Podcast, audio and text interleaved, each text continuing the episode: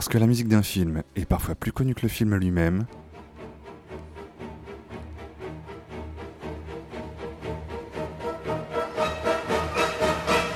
la bande son vous raconte le film à travers sa musique.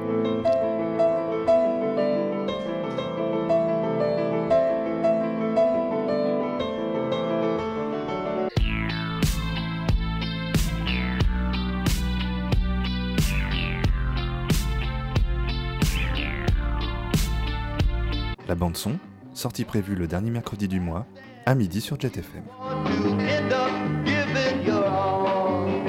Let me call. Look at his living reckless. Look at his right eye. You think that you can blame her? Well, just you try.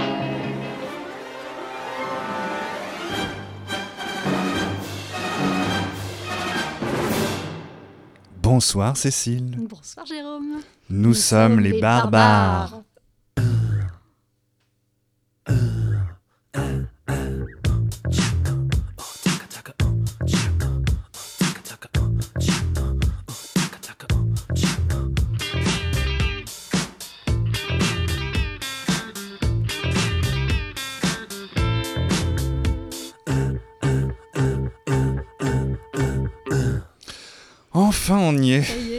Ça y est, c'est la première. On est tous stressés, tous les chairs de poule. Je sais pas si toi t'es comme moi. Bah, mais- En fait, non, j'ai froid. Ah bon.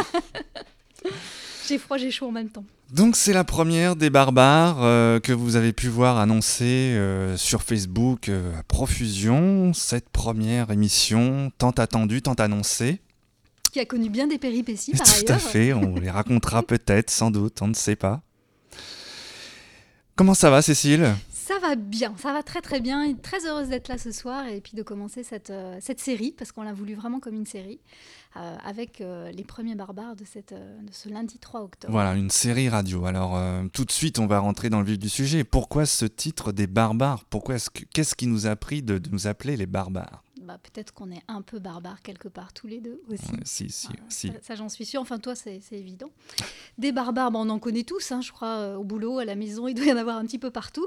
Et puis, on se rappelle aussi sur les bancs d'école des fameuses invasions arba- barbares qu'on a pu apprendre. Euh, ceux aussi qui venaient d'Asie, qui arrivent en Europe. Euh, on avait Attila, on avait voilà, des barbares célèbres dans, un peu partout dans l'histoire. Euh, les barbares de Germanie qui partaient vers l'Italie, les Mhm. Slaves. On les appelle aussi des Vandales, des Visigoths, des Mongols. euh, bref, euh, on en a. En veux-tu, Les. Gaulois étaient des barbares Les d'ailleurs. Gaulois hein. étaient des barbares. euh, et aujourd'hui, on parle de, de- on parle presque plus de migration des peuples, mais l'histoire se répète. Et puis les barbares, c'est un mot qu'on revoit pas mal au goût du jour aussi aujourd'hui. On a eu les Vikings, euh, les pirates. Alors, on a tous des belles histoires de pirates aussi. Euh, les Bretons, tu, tu, tu serais pas un peu barbare, toi? Ah, moi je suis normand, donc normand? forcément barbare. Bah forcément barbare. Moi je ne suis pas ni bretonne ni normande. Mais voilà, tout ça pour dire que l'origine des barbares, ça tient de notre point de vue dans ce qui est différent, sauvage, étrange, bizarre, euh, pas connu, pas pareil, pas dans la norme, pas standardisé, pas comme il faut, pas conventionnel. Et je dois dire, Jérôme, que cette définition, bah, ça nous allait assez bien. Oui, tout à fait. Alors du coup, on va vous faire découvrir et partager dans ces épisodes euh, eh bien, des, des invités barbares. Et nos invités à nous, ceux que nous aimons, euh, ne sont ni connus ni célèbres, mais plutôt des inconnus qui mériteraient euh, d'être un peu plus connus grâce, Exactement. À, grâce à cette super série radio que vous allez suivre chaque euh, lundi du mois. Tout à fait. Et euh, bah, pour ce premier épisode de cette saison 1 des barbares, euh, on, on avait en fait scruté divers horizons. Et puis on a souhaité aussi euh, être un petit peu barbare et on a décidé pour notre première bah, d'avoir un peu en thématique euh, le travail. C'est la santé. Ça je sais pas. Elle était facile, mais elle était importante. Bah oui, le travail, finalement, ça nous a paru être, pour ce premier épisode, effectivement, assez, euh, un, un thème assez euh, inspirant. Alors, vous allez voir qu'on va, on va passer à travers euh, euh, plusieurs âges qui vont parler du travail, et puis, euh, et puis un invité, effectivement, qui va expliquer comment lui-même transcende un peu cette, cette histoire du travail. voilà, pour ce premier, pour, pour ce, ce premier épisode. Oui, c'est une toute première fois en fait pour nous. Toute, toute première fois. Toute, toute première fois.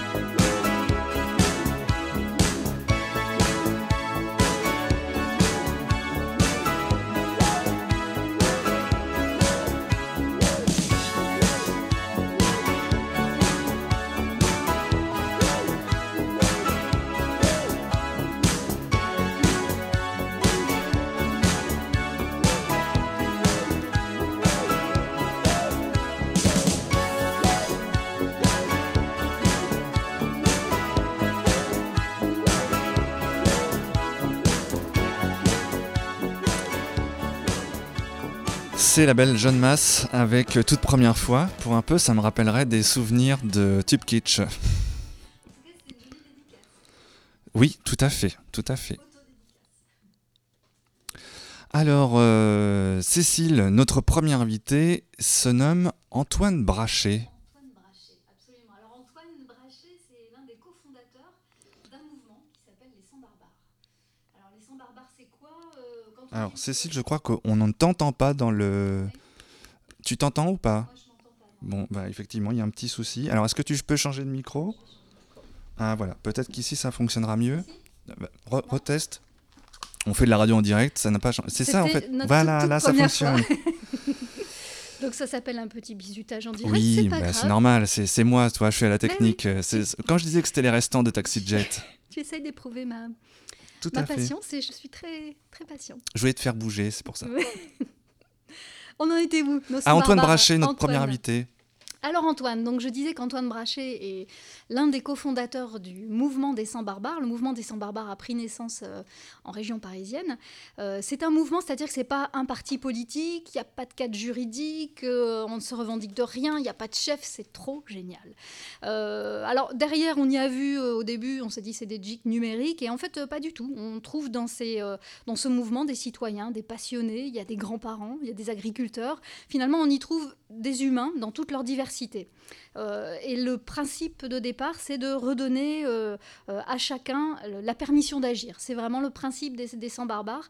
Et c'est vrai que la partie numérique, virtuelle, permet eh bien, à la fois de participer, de proposer, de commenter, ou on va le voir, bah, tout simplement d'avoir une posture d'écoute. Hmm. Voilà. Voilà. Donc, en gros, ce qui nous a vraiment int- intéressé et plu, c'est de trouver ce groupe qui se nomme euh, bah, comme notre émission, quoi. Absolument. Eh bien, c'est parti, Antoine Brachet, donc notre premier invité dans la série des barbares.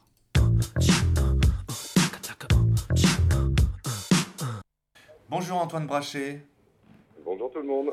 Euh, merci d'accepter euh, ce premier entretien pour cette nouvelle émission euh, des barbares sur euh, Jet FM. Alors, euh, vous faites partie d'un collectif euh, qui s'appelle les barbares également, Qui sont nés pour changer ou tenter de changer le monde. Alors effectivement, chan- changer le monde, c'est une bien grande idée. Hein.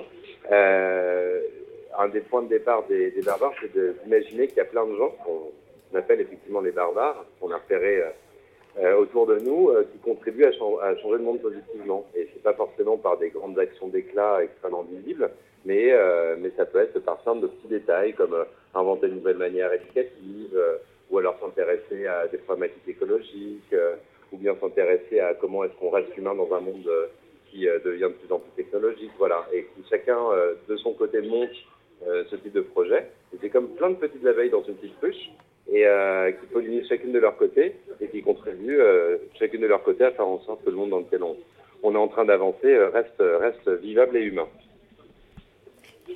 L'idée de départ, c'était c'était parti en fait d'un- d'un d'un constat. Euh, J'ai lu ça que euh, il fallait pas laisser en fait euh, euh, l'avenir à, à des enfants qui en fait étaient étaient ceux de, de- qui le dirigent déjà à l'heure actuelle, les fils d'eux ou les filles d'eux ou des énarques.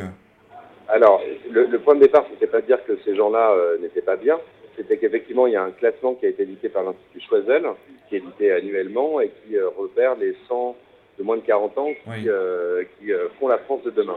Et à la lecture de ce, de ce classement, le constat qui s'impose, c'est de considérer qu'il est euh, pour le moins euh, très peu diversifié. Oui. Donc on a dit, c'est très bien, mais nous, ce qu'on voudrait proposer, et c'était de la dénonciation positive, c'était ça le point de départ des 100 barbares, c'est propose 100 barbares, c'est ceux qui autour de toi ne font pas partie de cette classe-là, euh, mais on est en moins plein d'idées. Euh, ils peuvent être dans, partout en France, ils peuvent être de différentes euh, catégories socio-professionnelles, de, de différentes euh, cultures, mais en tout cas, ils essayent de faire des choses. Et parce qu'on voulait introduire notamment une notion de, de diversité, Mm. euh, qui n'était pas effectivement tout à fait représentée dans ce classement dans lequel, si on faisait les, les stats que je n'ai plus vraiment en tête, on avait euh, un pourcentage euh, assez important, euh, voire euh, plus que majoritaire, de gens qui avaient fait soit l'ENA, soit l'X, soit les deux, euh, qui étaient fils d'eux et qui étaient en cabinet ministériel.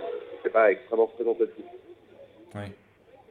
Alors, il n'y a, personne en fait qui, qui dirige euh, vraiment les, les barbares. hein. Il n'y a pas de hiérarchie, c'est pas structuré euh, au sens d'une association ou, ou d'un parti politique, c'est ça? Non, en fait, c'est c'est un, c'est une expérience euh, grandeur nature. Donc, il y a, y a, y a aucune, euh, il y a aucun véhicule juridique euh, d'aucune sorte que ce soit.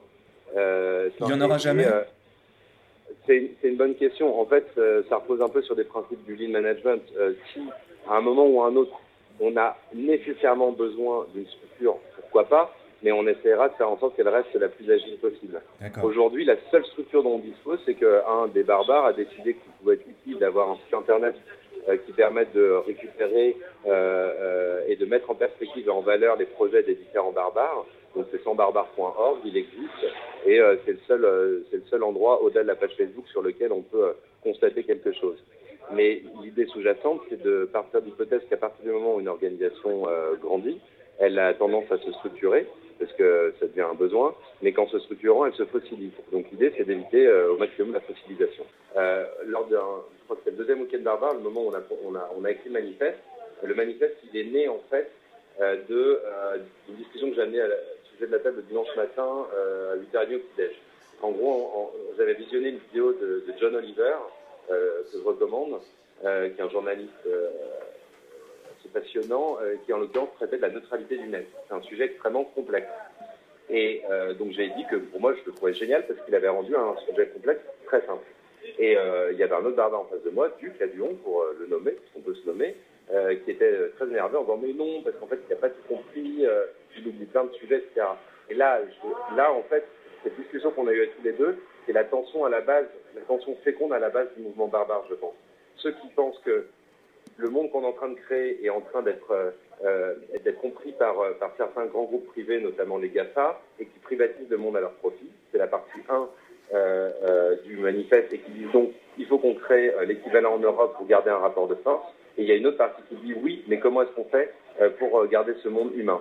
Et comment est-ce qu'on fait pour pas réitérer avec des valeurs avec lesquelles on ne serait pas en adéquation Grosso modo, il y a ceux qui vont dire à Fred euh, Mazzella quand il a quand il lève euh, X centaines de millions d'euros pour euh, pour Blablacar, euh, bravo, top, et d'autres qui vont dire oui, mais par rapport à tes valeurs initiales, est-ce que tu es toujours en accord? Voilà. Donc, euh, et, ça, ça crée une tension féconde intelligente qui, à mon avis, synthétise bien euh, les, les vrais débats euh, du monde qu'on devra, euh, qu'on est en train de créer pour demain. Est-ce qu'on peut imaginer que hum, un jour on, soit euh, dans l'obligation de, de demander à un barbare de quitter le mouvement parce qu'il ne correspond plus aux valeurs Est-ce que c'est arrivé? Est-ce que c'est quelque chose qui est envisageable? C'est envisageable. Honnêtement, euh, j'ai eu deux cas de figure en deux ans. Autant dire que c'est plus que marginal. Et de toute façon, euh, vous verrez dans la partie à droite, là, il y a, il y a un petit descriptif du groupe. Et euh, un des liens, c'est un code de bonne conduite. Voilà, et qui a un, code de conduite open source qui a été créé par je sais plus quelle collectivité open source qui marche très bien en Creative Commons. Donc on a récupéré. Et donc s'il y a des gens qui, euh, qui euh, ne sont pas en accord avec tout ça, on peut, on peut euh, très clairement de manière transparente dire bah t'es pas en accord, c'est pas grave. Hein, euh, Hmm. donc, euh, ben, on va faire autre chose. Mais euh, c'est arrivé, je crois, euh, deux fois en deux ans. Je veux dire, euh, jamais. Alors on peut aussi être un, un barbat timide, c'est-à-dire Oui. qu'on peut observer sans forcément s'impliquer. Alors ça, c'est quelque chose qui est très important pour moi. C'est un concept qui est né euh, quand on a organisé le, premier grand rassemblement à l'archipel euh, que j'évoquais tout à l'heure. En fait, euh, le, concept de barbat timide, il est né à un moment où on était en train d'organiser l'événement, donc de manière très diverse. C'est-à-dire qu'il y a plein de gens qui avaient, levé la main en disant je veux organiser. Tout le monde s'organisait en, on avait fait des chatrooms d'organisation. Et, il y avait une, dame qui, je crois, habitait Trinité de Lyon, à la campagne, qui disait oui, alors moi je veux bien aider, mais en même temps, euh, je comprends pas tout. J'ai plein de mots très techniques, euh, crotte, je sais pas quoi, voilà. Bon. Et, et en fait, euh, pour moi, c'était quelque chose d'important et vraiment c'est un message sur lequel j'insiste, c'est que euh, c'est que vraiment tout le monde est le bienvenu et que on, et, que il y a des gens qui aiment, qui savent prendre la parole et c'est très bien. Mais il y en a d'autres qui savent faire plein de choses sans aimer forcément prendre la parole et c'est très bien aussi. Tout le monde est, bienvenu de la même manière. Et donc la raison du succès de l'archipel, je pense, c'est que on avait une petite gommette à l'entrée en disant qu'on était barbat timide, c'est-à-dire qu'on était intéressé, qu'on trouvait ça passionnant, qu'on envie d'être là, mais qu'on voulait pas trop qu'on nous embête à nous poser des questions, à nous faire intervenir. Et bah très bien, c'est pas grave, viens quand même, t'es bienvenu. Voilà. Donc c'est euh, quelque chose auquel on croit beaucoup. Et du coup, quand vous expliquez que hum, dans le mouvement, l'idée c'est de redonner la permission d'agir à chacun, agir, c'est pas, ça, veut dire quoi pour vous agir? Agir, bah, c'est que j'ai l'impression que ce à quoi on aboutit là dans, dans la, marche un peu folle du monde, c'est que euh, on, se rend compte que euh, avoir des grandes idées théoriques ou idéologiques pour dire on va changer le monde de telle ou telle manière, c'est pas forcément euh, le plus le plus judicieux ou le plus pertinent pour aboutir. En fait, c'est la responsabilité, elle est de l'ordre, elle est elle, elle est à la- au niveau de chacun, à titre individuel, et d'agir autour de soi en fonction des valeurs qu'il défend. Ça peut être euh, dans la rue en, disant bonjour, ça peut être euh, en étant accueillant, en étant bienveillant, en, tout cas les valeurs que nous on défend, et que ça contribue déjà à faire beaucoup. En gros, ça repose un peu sur l'histoire de Gandhi, hein, sur le changement que vous voulez voir dans le monde. Et, euh, et, et, ça, ça demande pas forcément un effort fou, ça demande pas forcément à être médiatisé, ça demande simplement à s'interroger en conscience sur ce qu'on a envie d'être et l'image qu'on a envie de projeter.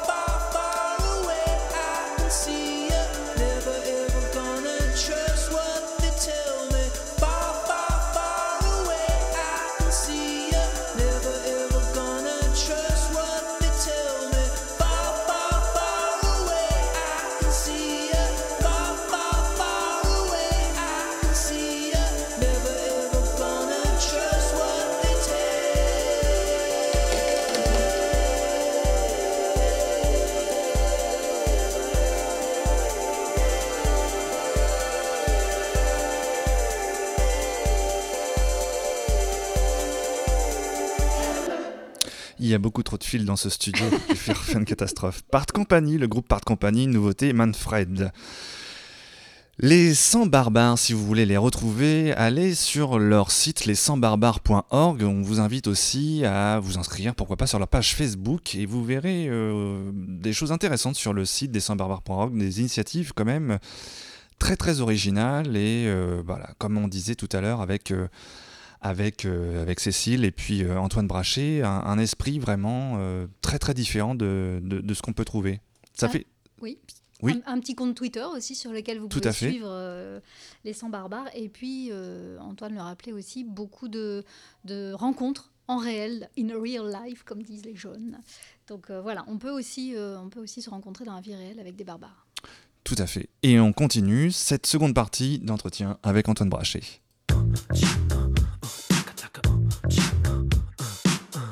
Parmi les projets qu'on trouve sur euh, le site descendbarbares.org, euh, on trouve notamment une école euh, diplômante pour euh, euh, les réfugiés et les demandeurs d'asile.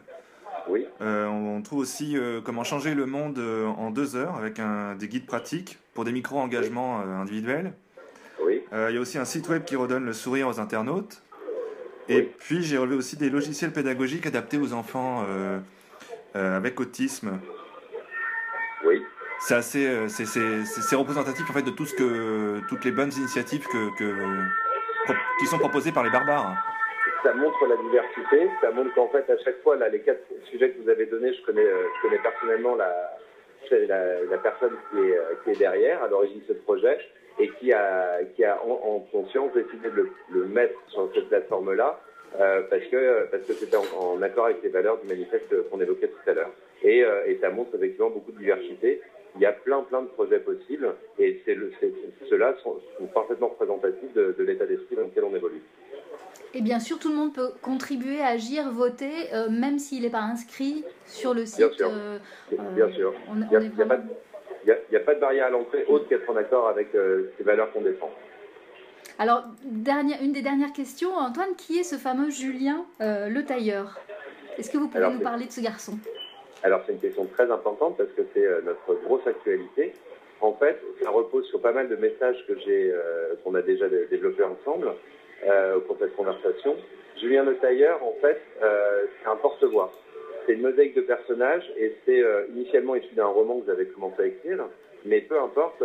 En l'occurrence, c'est quelqu'un qu'on a sorti de ce roman euh, par étapes successives. Donc il est, il vous pouvez être ami avec lui sur les, différents réseaux sociaux, euh, Julien Le Tailleur sur sur Facebook, sur, euh, sur Twitter notamment. Et en fait, il a pris une décision assez forte, c'est de se porter candidat à la présidentielle en 2017, en partant de, de deux hypothèses fortes. La première, c'est que l'ensemble de ce bouillonnement d'initiatives optimistes qu'on voit dans le monde, elle est relativement sous-médiatisée, et qu'elle est sous-médiatisée parce que les médias, par définition, ont besoin d'un- tête, d'un nom, d'un numéro de téléphone. Et, euh, euh, cette tête, ce nom, dans tout ce bouillonnement optimiste, on l'a pas. Et on veut pas l'avoir parce que s'il y a une tête qui ressurgit, on va retourner sur des schémas classiques euh, que justement on, on- on dénonce parce qu'on considère que c'est pas les plus performants. Julien Le Tailleur, comme c'est une mosaïque de personnages, comme c'est un porte-voix comme il n'existe pas, nativement il est dépourvu d'ego. Donc nativement il peut représenter tout le monde euh, sans euh, s'approprier euh, le pouvoir de chacun. Donc l'idée c'est de redonner le pouvoir à, à- à tous ceux d'entre nous qui sont portés par ces valeurs qu'on défend au sein des barbares, en ayant une tête de proue qui n'existe pas, qui est un personnage fictif, qui s'appelle Julien Le Tailleur, Et qui a déjà des followers un peu partout et qui a déjà des followers un peu partout. Et puis on a, on a testé un peu les choses sur différents médias un petit peu confidentiels, dans l'ADN, dans Soun Soun Soun, dans We Share Magazine, etc. Et euh, c'est très bien accueilli. On a même fait un, sondage euh, que nous a offert euh, un institut de sondage en le retraitant gratuitement auprès de 2500 jeunes de 18 à 30 ans, qui seraient 53% euh, d'accord pour voter pour euh, Julien Tailleur qui se présentait vraiment, euh, ce qui nous donne un petit peu de, force, euh, parce que donc, s'adresse notamment à cette génération-là en disant euh, euh, on est tous un peu inquiets du monde qui est en train d'arriver, on a un peu peur et on ne sait pas très bien quoi faire, mais euh, on peut reprendre le pouvoir d'agir et Julien, c'est un de ces leviers-là. Donc euh, en y vivant, en, en- en participant à la- au débat collectif qu'on va, qu'on va lancer à partir d'octobre euh, sur euh, différents thèmes pour euh, initier des nouvelles idées, euh, Julien sera un porte-voix qui pourra être interviewé comme on est en train de le faire à la radio, qui pourra être interviewé à la télé. Il suffira de voilà de morcer sa voix, de morcer son, son visage, et puis et puis et puis d'accompagner de proposer des solutions. Et notre objectif clé euh, à ce stade, il est extrêmement simple. Il est de proposer 5 à 10 euh, euh, mesures qui chatouille un peu le mode de fonctionnement actuel et sur lequel l'ensemble de la classe politique existante ne pourra pas faire l'économie de se positionner. On voudra pouvoir faire un débat sur ces sujets avec, avec Alain Juppé, avec, François Hollande, avec Nicolas Sarkozy, enfin avec tous les, tous les, tous les gens des partis républicains ou autres qui, qui se positionnent pour la présidentielle, pour pousser ces thèmes dans le débat public, qui sont des thèmes qui nous semblent essentiels pour que la France puisse entrer avec optimisme, intelligence et responsabilité dans le monde qu'on est en train de créer. Enthousiasmant. C'est c'est un bonheur absolu. Ah on oui. travaille tous les jours avec un énorme sourire en disant qu'on a plein de choses à faire. Tous ceux qui veulent nous aider sont les bienvenus parce qu'on va avoir besoin de, de beaucoup de- d'aide parce que nous, on fait ça euh, bénévolement pour, euh, pour essayer de faire avancer ces valeurs. Il va y avoir beaucoup, beaucoup, beaucoup de boulot, euh, mais ça va être passionnant et, et participer à cette aventure, je pense que ça sera quelque chose que personne ne regrettera jamais, euh, y compris parce que justement, un des, mots-clés euh, qu'il faut que je cite, c'est celui de la transparence. On, va monter par exemple un petit euh, médium ou un petit endroit sur lequel tout le monde participe au projet pourra écrire, y compris ses doutes, ses incertitudes, ses interrogations, parce que ça reste un projet humain, que peut-être on a des failles et que le but du jeu, c'est que tout le monde puisse comprendre humainement qu'est-ce qu'on essaye de faire, et donc tout le monde puisse à la fois recevoir ce, ce projet et également s'exprimer sur ce projet-là. Et du coup, il y a, un modérateur, il y a quelqu'un qui, euh, qui lit, qui euh, intègre ses, euh, ses commentaires. Comment est-ce que c'est géré du coup au niveau du collectif? Alors, il y, a, deux choses. Il y a sur la partie de ce que les gens veulent dire du projet quand ils participent, ça va juste être peut-être un blog ou une page médium ou peu importe, où les gens pourront écrire, en libre accès. Et ensuite, sur la partie de- de- d'organisation des contenus, de ce qu'on a envie de faire, des idées qu'on a envie de pousser, il va y avoir deux choses. Il va y avoir la partie, euh, excusez-moi, j'ai eu un double appel. Il va y avoir la partie euh, in real life. Euh, on va faire des meet-ups. Le premier aura lieu le 18 octobre à Paris pour exposer le projet et rassembler autour de la méthodologie qu'on va déployer. Il y en aura un par mois, a priori, jusqu'en février-mars. Et ensuite, on va utiliser une plateforme Internet pour, pour rassembler l'ensemble des, rassembler l'ensemble des contributions. Et il y aura effectivement des modérateurs dessus pour accompagner et faire en sorte de, de déployer les idées D'accord. tous ces éléments d'information pourront être trouvés sur le site. Pour l'instant, c'est un tout petit site, parce que pareil, c'est un copain qui fait bénévolement euh, avec, euh, avec les moyens du bord, euh, qui s'appelle julienletailleur.org, où, où on peut y laisser, pour l'instant, on, est en train, on, on a un workshop sur le sujet cet après-midi, euh, on peut y laisser à la fois son adresse mail si on veut euh, avoir un peu d'informations, et on peut également y commencer, on va pouvoir commencer dès la semaine prochaine, j'espère, à y déposer quelques, euh, quelques bonnes idées. Pour continuer un peu la conversation avec vous, est-ce que je sais que vous êtes un lecteur assidu Est-ce que vous avez quelques livres qui sont sur votre table de chevet, quels qu'ils soient, de quelque origine, à, partager avec nous Ouais. J'en- ai plein et euh, ça me permet d'évoquer euh, un des éléments qu'on voudrait faire avec Julien Le Tailleur, c'est euh, de créer un comité de soutien de personnages fictifs en accord avec ses valeurs. Euh, donc là, moi je pense beaucoup à, au personnage de Daniel Pénac, euh, je suis en train de relire la série des, des Malocènes qui est quand même très bien faite. Euh, sans doute aussi avec euh, le commissaire Damsberg, de euh, Fred Vargas.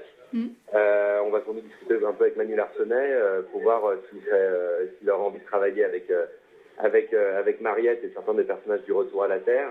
Il y a ensuite des ouvrages un peu plus conséquents où il n'y a pas de héros particulier mais je recommande vivement en ce moment. C'est le dernier bouquin de Christian Garcia qui s'appelle 7. Euh, il y a la théorie d'information de Bélanger qui est passionnante. Euh, il y a, enfin bon, j'ai euh, mille livres euh, que j'adore, hein, je suis en, en cité donc je vais m'arrêter là déjà, ça fait déjà beaucoup. Et vous avez le temps de lire encore, Antoine Avec tout ce que vous Bah. venez de nous raconter, vous arrivez à trouver du temps pour lire. Ben, la nuit, euh, La nuit. entre minuit et deux heures. hein. D'accord. Faudra nous donner le nom de vos petites pastilles. hein. Bah, pour l'instant, c'est l'enthousiasme, vraiment. Pour hein, l'instant, c'est ça qui porte. ouais. voilà. D'accord. Euh, ça, me fait penser, là, je, un peu en antenne, euh, vous êtes en train de créer une petite famille, là, avec les dessinateurs, les personnages fictifs. On, va voir arriver une euh, nouvelle forme de représentation, en fait. Alors, c'est pas le projet, on peut le lancer. On le, là, je le teste d'ailleurs auprès de vous en en parlant. Hein. Ce sera intéressant d'avoir les, feedbacks de ceux qui nous écoutent ou qui nous écoutent sur ce sujet-là. Ça leur semble une bonne idée Est-ce qu'ils ont des idées On pourrait essayer de faire une sorte de. Vous pourriez faire, par exemple, sur votre. Euh, si vous avez un blog associé ou quelque part, euh, hein, euh, une sorte de concours de quelle personne fictive vous penseriez, puis nous, on chargera d'essayer de contacter les- leurs auteurs. Ah, C'est une bonne idée. Mhm. Impeccable. Je crois que vous, tu avais une. Non, c'est parfait. On, on va vous remercier très chaleureusement pour, euh, pour cet entretien. Bah, merci pour votre invitation. Et puis, euh, longue vie aux barbares. Et ben longue vie à votre radio. Merci. Merci Antoine. Merci Antoine.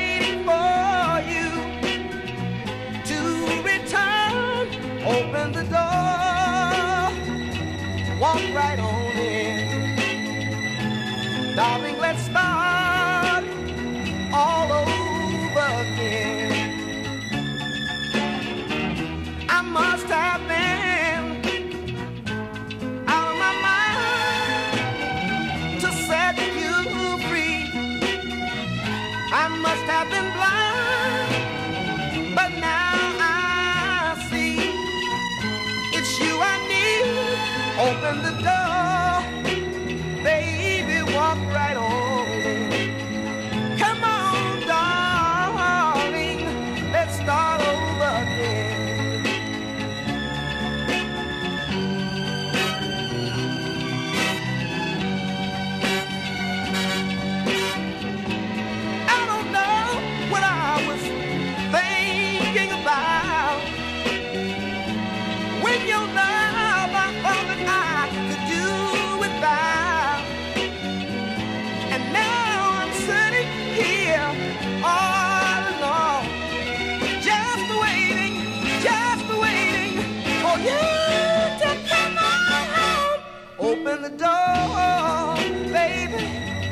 right on in, baby.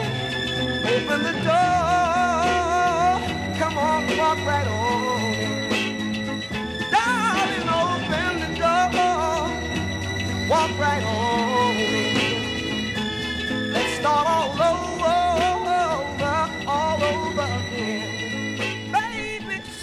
C'était Antoine Brachet des 100barbares.org euh, et pour clôturer cet entretien, Eddie Oman avec euh, Four Walls. Bien jolie balade, romantique, avant de passer à un prochain barbare, certainement.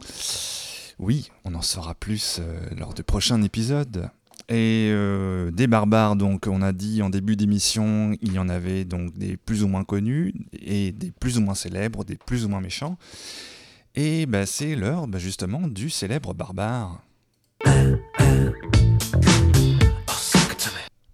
Alors ce célèbre barbare que nous avons choisi pour cette première, comme on disait, donc il y en a des célèbres, des plus plutôt bons, des plutôt plus ou moins méchants, et puis euh, il y en a encore aujourd'hui. euh, la preuve avec notre émission, euh, bah, notre premier barbare célèbre de la série, c'est un contemporain. Lui, il est docteur en philosophie à Paris 8. Il est écrivain, il est auteur d'un ouvrage que j'ai dévoré durant l'été qui s'appelle La médiocratie. Alain Deneau, c'est son nom, est notre premier célèbre barbare de la série.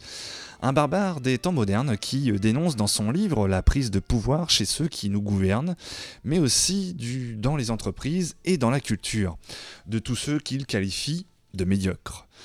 Les sujets qu'il évoque sont pourtant récurrents dans l'actualité quotidienne, la finance, la politique, la culture, à tel point qu'on s'apprêterait à dire bon bah rien de nouveau sous le soleil, et pourtant, pourtant, Alain Deneau fait plus que de dérouler sa thèse selon euh, ses différents thèmes.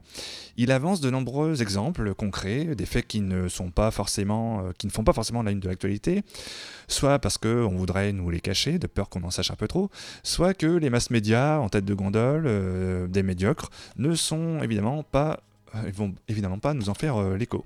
Alors, quelques exemples, Cécile, si je te demande par exemple où est fixée euh, la bourse de Paris, tu me réponds? Sans hésiter, à Paris. Eh bien non. Bah, La bourse de Paris est située depuis quelque temps déjà, non plus à Paris, ni même euh, en France, mais près de Londres, à Basildon ah, mais exactement. je connais, Tu connais absolument. Une ville hyper connue, comme tu le constates. Et alors, si je te demande où est celle de Wall Street? Alors, il doit y avoir un piège, mais bon, je tenterai quand même euh, tout près de Wall Street. Eh bien, contre... certainement plus à New York en tout cas, mais située dans le New Jersey, dans la banlieue de Mahwah. Alors, ne cherchez pas sur Wikipédia, on l'a fait pour vous. Euh, à Basildon, donc on nous parle juste que le chanteur de Dépêche Mode y est né. Et puis à Mawa, euh, il paraît que se déroulerait là-bas un tournoi de tennis. C'est important d'en parler. En fait, à Mawa, donc à l'intérieur d'entrepôts euh, ultra sécurisés de la taille de, de plusieurs terrains de foot, aujourd'hui euh, c'est aussi un peu à l'intérieur qu'on entrepose des data centers. En fait, il y a des ordinateurs qui pompent l'équivalent de la consommation électrique de 4500 maisons afin de faire vivre à plein régime l'ancienne bourse de Wall Street qui désormais ne s'arrête jamais. Des ordinateurs sans, donc, dans lesquels les traders ont rentré des algorithmes à qui ils donnent de jolis noms pour mieux signer leurs créations, tels que par exemple Guerilla, Iceberg, Ninja, Shark ou encore Sniper, et qui vont vivre leur jolie petite vie à calculer en microsecondes les cours financiers à la hausse ou à la baisse de tout un tas de produits et de titres spéculatifs. Alors ainsi, euh, par exemple, Blast, c'est un algorithme qui est programmé pour multiplier des ordres d'achat sur tout un tas de marchés financiers à travers le monde, tandis que Sniper, lui, c'est un algorithme ennemi qui est programmé pour sa part pour opérer les calculs de suites logiques comme Blast. C'est une sorte de bataille navale euh, sur le monde entier. Donc on nage un peu, euh, comme tu vois, en plein X-Files, hein, une, une immense bataille d'ovnis pour le commun des mortels, un univers totalement extraterrestre qu'on appelle la finance, ou encore le marché, cette belle cette bête tentaculaire dont on a un peu de mal à visualiser et à définir les contours. Alors il arrive parfois que ces ordinateurs bug, hein, comme euh, notre bon vieux PC. Ainsi, le 1er août 2012, Alain Deneau raconte comment un algorithme de la société de courtage Knight Capital, ouais, qui me fait tout de suite penser à Batman, euh, Batman The Dark Knight, je sais pas pourquoi, Je vois, je vois les références. oui, voilà. Alors donc, euh, bah, cet ordinateur a bugué sur le marché de New York et l'algorithme en fait en question s'est mis à acheter des actions au plus cher de leur valeur et à revendre dès qu'elles étaient au plus bas. Donc, sachant que les opérations d'un algorithme se font, oula, se font en millisecondes, les clients en fait de la société de courtage ont ainsi perdu 180 000 dollars par seconde, soit 10,8 millions de dollars par minute, et ce pendant près de trois quarts d'heure. Le quart d'heure de, le trois quarts d'heure de célébrité. Et tout à fait. Mm. Personne n'a su expliquer en fait les raisons de ce dysfonctionnement qui a fait à l'époque la une de la presse spécialisée uniquement. Tu penses bien, il ne s'agissait pas euh, d'ébruiter l'affaire en plein contre-coup de la crise. Alors, euh, la société de courtage Night Capital, qui a perdu quant à elle 440 millions de dollars dans l'affaire, a fini par se faire racheter par l'un de ses concurrents. Alors, Alain Deneau ajoute d'ailleurs dans son livre Tant d'agitation produit des cracks boursiers euh, éclairs qui sidéreraient la population si leur cerveau avait le temps d'en prendre conscience.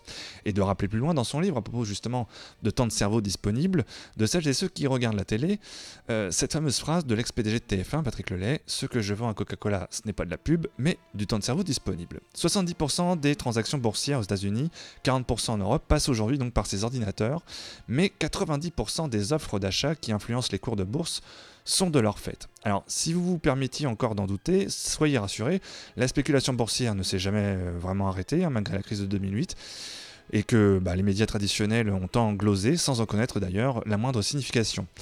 Euh, voilà donc sans doute pourquoi cet ennemi qu'était la finance n'est pas domptable ni même attaquable, parce qu'il est faux de croire que les marchés réagissent en fait à la politique, euh, aux manifs sociales, euh, à l'actualité, puisqu'en fait l'économie aujourd'hui repose sur ces ordinateurs qui agissent bien plus vite qu'un cerveau humain ne serait capable de le comprendre. D'ailleurs, un des inventeurs de ces machines a expliqué en 2010 qu'elles avaient évolué beaucoup plus rapidement que notre capacité à les comprendre et à les contrôler. Alors nous sommes donc en quelque sorte dans l'un de ces scénarios d'anticipation de science-fiction où des machines en fait auraient pris le contrôle, dépassant la maîtrise de son créateur. Alain Deneau parle même de terreur qu'implique ce western financier du nouveau siècle. Les marchés sont désormais le lieu de tous les conflits. Le gagnant sera le trader qui inventera l'algorithme le plus efficace et le plus rapide, afin que l'ordinateur qui achète ou vend par milliseconde supplante tous les autres algorithmes et dispose des meilleures opportunités de vente ou d'achat en bourse. En conclusion, Alain Deneau compare d'ailleurs l'économie de façon assez efficace mais effrayante à cette phrase tirée du procès de Kafka. Elle me fait l'impression de quelque chose de savant que je ne comprends pas, c'est vrai, mais qu'on n'est pas non plus obligé de comprendre. Alain Deneau explique qu'on nous demande en fait à longueur de temps de faire semblant de comprendre ce qu'est l'économie, qui est à l'origine en fait des décisions que prennent nos gouvernements dont nous dépendons, et que la démocratie consiste en fait à faire de nous des citoyens et citoyennes capables de comprendre l'économie, non pas pour tenter d'agir sur elle, mais pour mieux s'y laisser enfermer.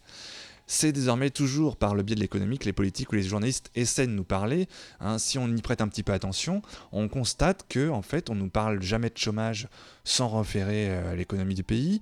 On ne parle jamais de travail sans l'économie de l'entreprise, de l'association ou de l'institut public qui nous emploie. On ne parle jamais de migration sans en référer à l'économie du pays d'origine des migrants et à celle du pays d'arrivée. On ne vous parlera jamais euh, santé sans évoquer le trou de la sécu. On ne vous parlera pas non plus d'éducation sans parler de l'économie du ministère de l'Éducation nationale ou du fameux coût de la rentrée scolaire. Et puis, euh, même en vous donnant une recette de cuisine, on ne pourra pas s'empêcher de vous donner vous dire combien ça coûte. On parle aussi d'économie du sexe, d'économie souterraine, et n'en parlons pas non plus du coût de la culture et de ce qu'elle serait censée rapporter. Tous les organes de presse, surtout de droite, mais aussi les journaux altermondialistes, même les plus critiques à son égard, parlent inlassablement de ce terme ô combien galvaudé et qui nous a complètement endoctrinés. Dans un autre chapitre, Alain Deneau a cette magnifique phrase qui me permet de conclure Malgré les apparences euh, logiques, aimer l'argent ou être attiré par l'argent, c'est être follement épris de ce qui nous donne accès à tout et c'est n'être en réalité attiré par rien.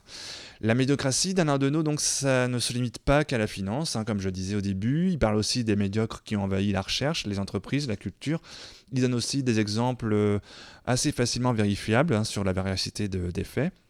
Et on permet donc aussi de s'apercevoir que les médias, en fait, bah, finalement, ils parlent assez bien de, de ce qu'ils veulent. Euh, sur l'éducation, par exemple, il explique comment aux États-Unis, les entreprises imposent de plus en plus en fait, des programmes de formation aux universités afin qu'elles forment des élèves aux postes prévus dans les entreprises. Donc il explique par exemple qu'à terme, avec ce système, bah, des universités pourraient rebaptiser des salles de classe du nom de la formation de l'entreprise qui sera euh, leur futur employeur. Et puis sur un autre domaine, euh, sur l'Afrique par exemple, il explique comment la France et la France-Afrique ne s'est jamais vraiment arrêtée puisque bon nombre de pays d'Afrique noire de l'Ouest continuent par exemple d'avoir comme monnaie les francs CFA et on apprend par exemple que cette monnaie n'est régie par aucune banque centrale. Mais en fait, elle est garantie par, tiens-toi bien Cécile, le Trésor public français. Ça permet donc ainsi de blanchir plus facilement l'argent vers la France notamment, et ne parlons pas de toutes les entreprises françaises installées sur place comme Bolloré, Total, Vinci, Veolia, qui, dès que l'État d'un pays africain commence un petit peu à leur réclamer de payer euh, un peu trop d'impôts, ou un peu plus, eh bien, ou encore de payer un peu mieux leurs travailleurs, en appelle directement donc au président de la République française afin qu'il puisse intervenir auprès de son homologue africain pour calmer un peu ses ardeurs. Donc on comprend euh, aussi euh, beaucoup mieux pourquoi la France intervient aussi souvent dans la mise en place des chefs d'État africains. C'est pour mieux contrôler ses intérêts par la suite. Enfin, sur le chapitre de la culture, Alain Desnaux raconte notamment ce qu'on enseigne aux étudiants d'HEC au Canada pour leur expliquer ce qu'est un artiste. Alors, non pas par le biais de la culture, mais encore une fois, par celui de, bah, de l'économie. hein. Et si on parlait magique maintenant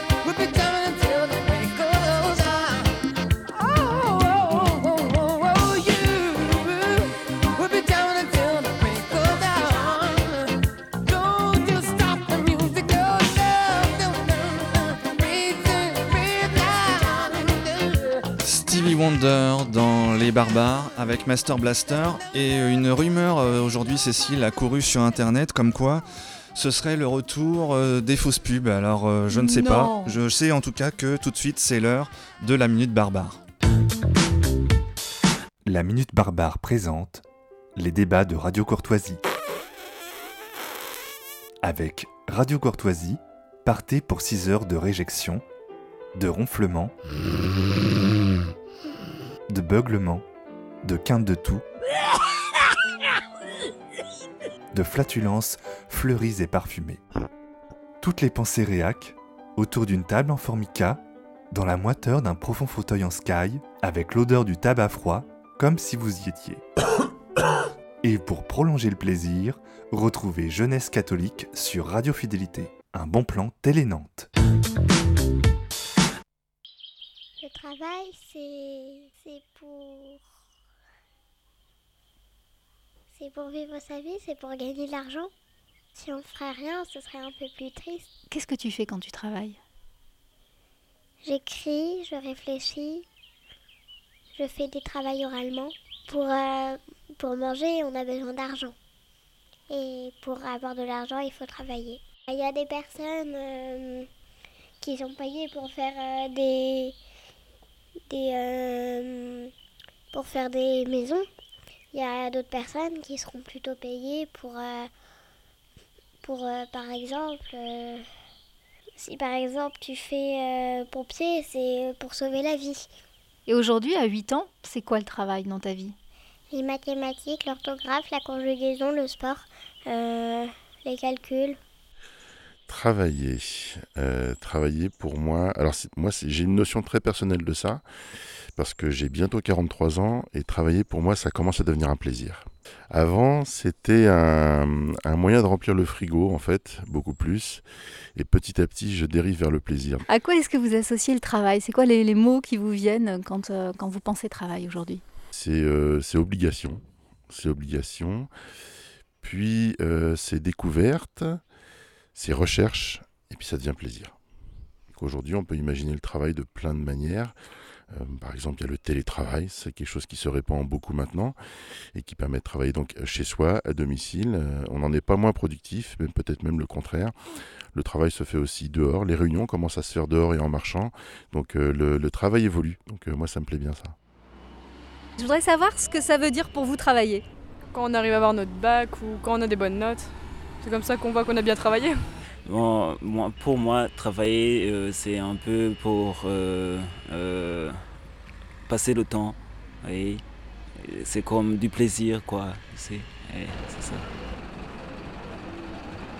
Le travail aussi, c'est aussi de l'effort physique, euh, c'est de l'effort intellectuel, c'est toujours de l'effort. C'est aussi un moment donné où on apprend, où on se remet en cause, où on prend du plaisir, où on a la revalorisation.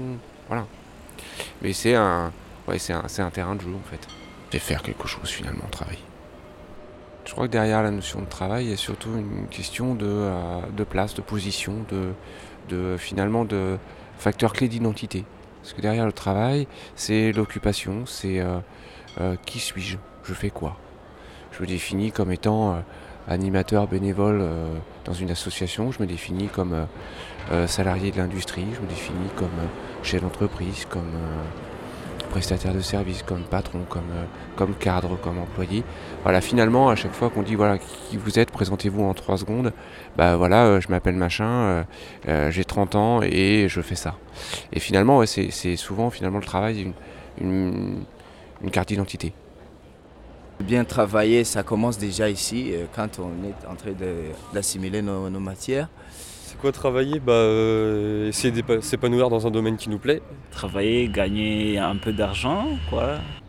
Effort et, et récompense à la fin, le salaire. Enfin, le travail, c'est collaboratif pour moi en fait. Donc, c'est avec euh, plein d'autres personnes qui vont avoir des compétences différentes et qui, à chacun leur, chacune leur niveau, vont pouvoir apporter leur petite brique pour après construire des projets et, et des choses comme ça en fait. Donc, euh, bah, le travail, je dirais que ce serait plus, euh, dans un premier temps, bah, évidemment de la recherche pour définir un sujet et un pro- une problématique.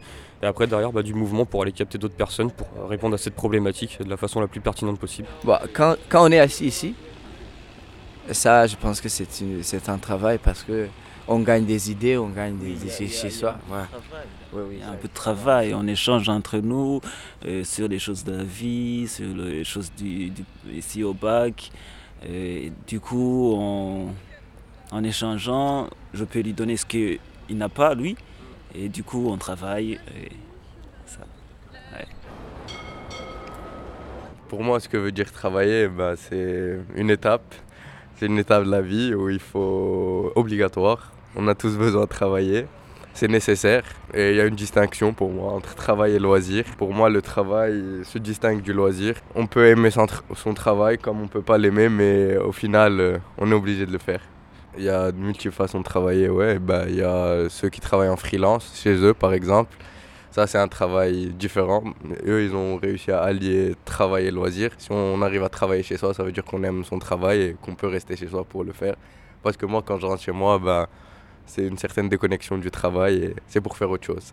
Une définition du travail, alors, ça serait euh, une activité euh, durant une période d'une journée. Et ça serait le travail, c'est aussi un lieu où on a des collègues de travail, des objectifs à réaliser et on a des obligations. C'est une responsabilité aussi, mais aussi ça peut être un plaisir et une occupation dans la vie. C'est un divertissement. Si on voit la- le divertissement chez, chez Pascal, le travail, c'est comme un, un divertissement. C'est la partie la plus importante de notre vie et je pense que sans plaisir, ça, ça va être compliqué. Est-ce qu'il faut être payé pour travailler Euh, Disons qu'il y a un moment, il faudra être payé. Alors, est-ce que c'est par le travail? Je pense que c'est ce qui ira de mieux dans l'immédiat. Maintenant, on n'est pas à l'abri euh, du, système, euh, du système de troc. On va, peut-être y revenir. On est dans une société de partage et d'échange. Donc, pourquoi pas échange-travail contre, contre service? On y arrivera peut-être Tu peux travailler sans que tu reçois quelque chose en retour. Tu peux être bénévole, par exemple, une personne qui n'a pas. Euh, qui est dans la rue, quoi. Fais. euh, vous êtes en association, vous collectez des, des trucs pour, pour les personnes euh, dans la rue. Et- Je vais pas chercher euh, une rémunération forcément très haute parce que c'est pas ce qui m'intéresse. J'ai pas envie d'être super riche ou, ou quoi que ce soit. Je veux vraiment travailler dans un domaine qui me plaît et essayer euh, à mon petit niveau de, de- bah, de- de faire changer les choses, quoi, si possible. Euh, Est-ce qu'il faut être payé de manière euh, avec de l'argent Oui, c'est une forme, mais il y a aussi des contre-dons, il y a aussi d'autres manières d'être payé. Est-ce que vous auriez, vous, une définition idéale euh, qui pourrait remplacer celle qu'on a actuellement dans le Petit Robert? Ah ouais, La définition, ce serait euh, euh, travail, euh, voire dans les noms propres, à Rodolphe. Et à Rodolphe, on aurait, tiens, j'irai bien au travail ce matin. Ouais, moi je mettrais euh, à ce moment-là, mais on, on est dans le Robert 2022. Dans l'édition 2022, on mettrait euh, travail, euh, terme anciennement usité pour, euh, pour euh, euh, comment dire, pour définir un certain nombre de tâches, mais qui n'a plus cours maintenant. Voilà, j'aurais bien en fait finalement que la définition du travail, ce soit une, une, définition qui n'a plus lieu d'être. Salut, c'est la chanson du dimanche. C'est parti, la pêche. Hmm, Comment ça va? Comme un lundi. Je sais pas ce que j'ai. Je peux pas travailler. Un petit café. Allez, c'est parti. Si c'est permis, c'est vendredi. Tu poses ton pod, t'allumes ton petit laptop, t'as ouvert plein de docs et maintenant tu chattes sur ton blog. Qu'est-ce que t'as fait ce week-end? J'ai un peu bossé sur les specs. Parle pas trop à ton voisin, tu pues du bec. Ah ah, il est déjà 11h, les dépêches AFP par cœur. T'as relu trois fois tous tes mails, t'as passé une heure sur Google. Le chef passe dans les couloirs, tu cliques la fenêtre rétro-planning. Fini de bosser, on file à la cantine. Et tu dis comment ça va? Comme un lundi. Je sais pas ce que j'ai, je peux pas travailler. Un petit café, allez, c'est parti. Si c'est permis, c'est vendredi, on est Il était sympa ce petit euh, micro-trottoir euh, quand même. Pas mal, hein, Hein Eh oui, on avait un peu sympas, tous ces les gens. âges, on avait... euh, En fait, c'est très réjouissant de voir comme le travail redevient un plaisir. Chouette, chouette. Bah oui, comme quoi c'est pas juste euh, une mauvaise loi ou euh, une contrainte. Enfin, pas, pas pour tout le monde en tout cas. Comme le disait un des, euh, une des personnes, euh, ça va durer un petit moment, donc sans plaisir, ça va être compliqué quand même. Voilà, c'est un peu comme cette émission finalement. C'était la première des barbares. Merci Jérôme. Bah, merci Cécile. Et encore une fois, décidément, euh, que de souvenirs. Bonsoir Vivien. Eh bien bon, bonsoir ça les fait- amis. Ça faisait longtemps. Euh, oui, ça faisait bien bien longtemps que je n'avais pas croisé quelqu'un dans le studio de Jet FM. Et là, c'est deux personnes d'un coup. Et quelle personne Et t'as vu, je t'ai ramené du coup de la compagnie pour cette saison. Eh bien, ça fait plaisir, ça fait chaud au cœur. Mais vous serez là toutes les semaines ou Ah non, Voilà. faut pas exagérer non plus. hein. Les bonnes choses, euh, faut savoir euh, les déguster avec raison et les attendre euh, Une avec passion. Et ce sera une fois par mois. Donc tous les deux- deuxième lundi du mois, quelque chose comme ça. Ouais. Enfin bon, une fois par mois quoi. Une fois par mois. Voilà. On compte donc trois semaines d'absence pour une semaine de présence. Oui, tout à fait. Je vais être bien sûr, c'est le début de la saison. Je veux ça. que Et chaque tu, auditeur, tu chaque remarqueras que la thématique c'est le travail de cette première et qu'on s'est tout de suite euh, bien acclimaté. Très bien, bah, c'est beau. Est-ce que vous avez envie de vous détendre maintenant Ah oui. Euh, En écoutant Dextropop Oxygen Smack, pourquoi Avec pas plaisir. Bah, évidemment, c'est pour ça qu'on est là. Excellent. Et qu'est-ce que vous aimeriez écouter comme premier morceau, par exemple? Écoute, euh, Access to Arasaka, exactement. et C'est voilà. ça qu'on. C'est ça, c'est ça. Tu, tu me l'enlèves de la bouche. C'est l'artiste qu'on va entendre et c'est un excès, d'une- un excès, non, un extrait d'une compilation intitulée Touched 3 parce que c'est la troisième du nom. Et puis c'est une compilation caritative Ah, qui vaut un certain prix, bien, mais il doit y avoir euh, pff, 400 artistes euh, présents là-dessus. Donc euh, allez-y. Et puis bah, pour les détails, pour télécharger la compilation, par exemple, pour les références, vous allez sur le blog qui est dextropropositionsmac.blogspot.com. excellent. Je crois que on- Ah, J'ai bien retenu quand même. hein. on, on peut écouter maintenant. Et puis on est ensemble jusqu'à euh, jusqu'à 22, 22h quand même. Bonne émission, Vivien. Eh bien Bonne merci bien. bien. Au À mois bientôt. prochain les barbares.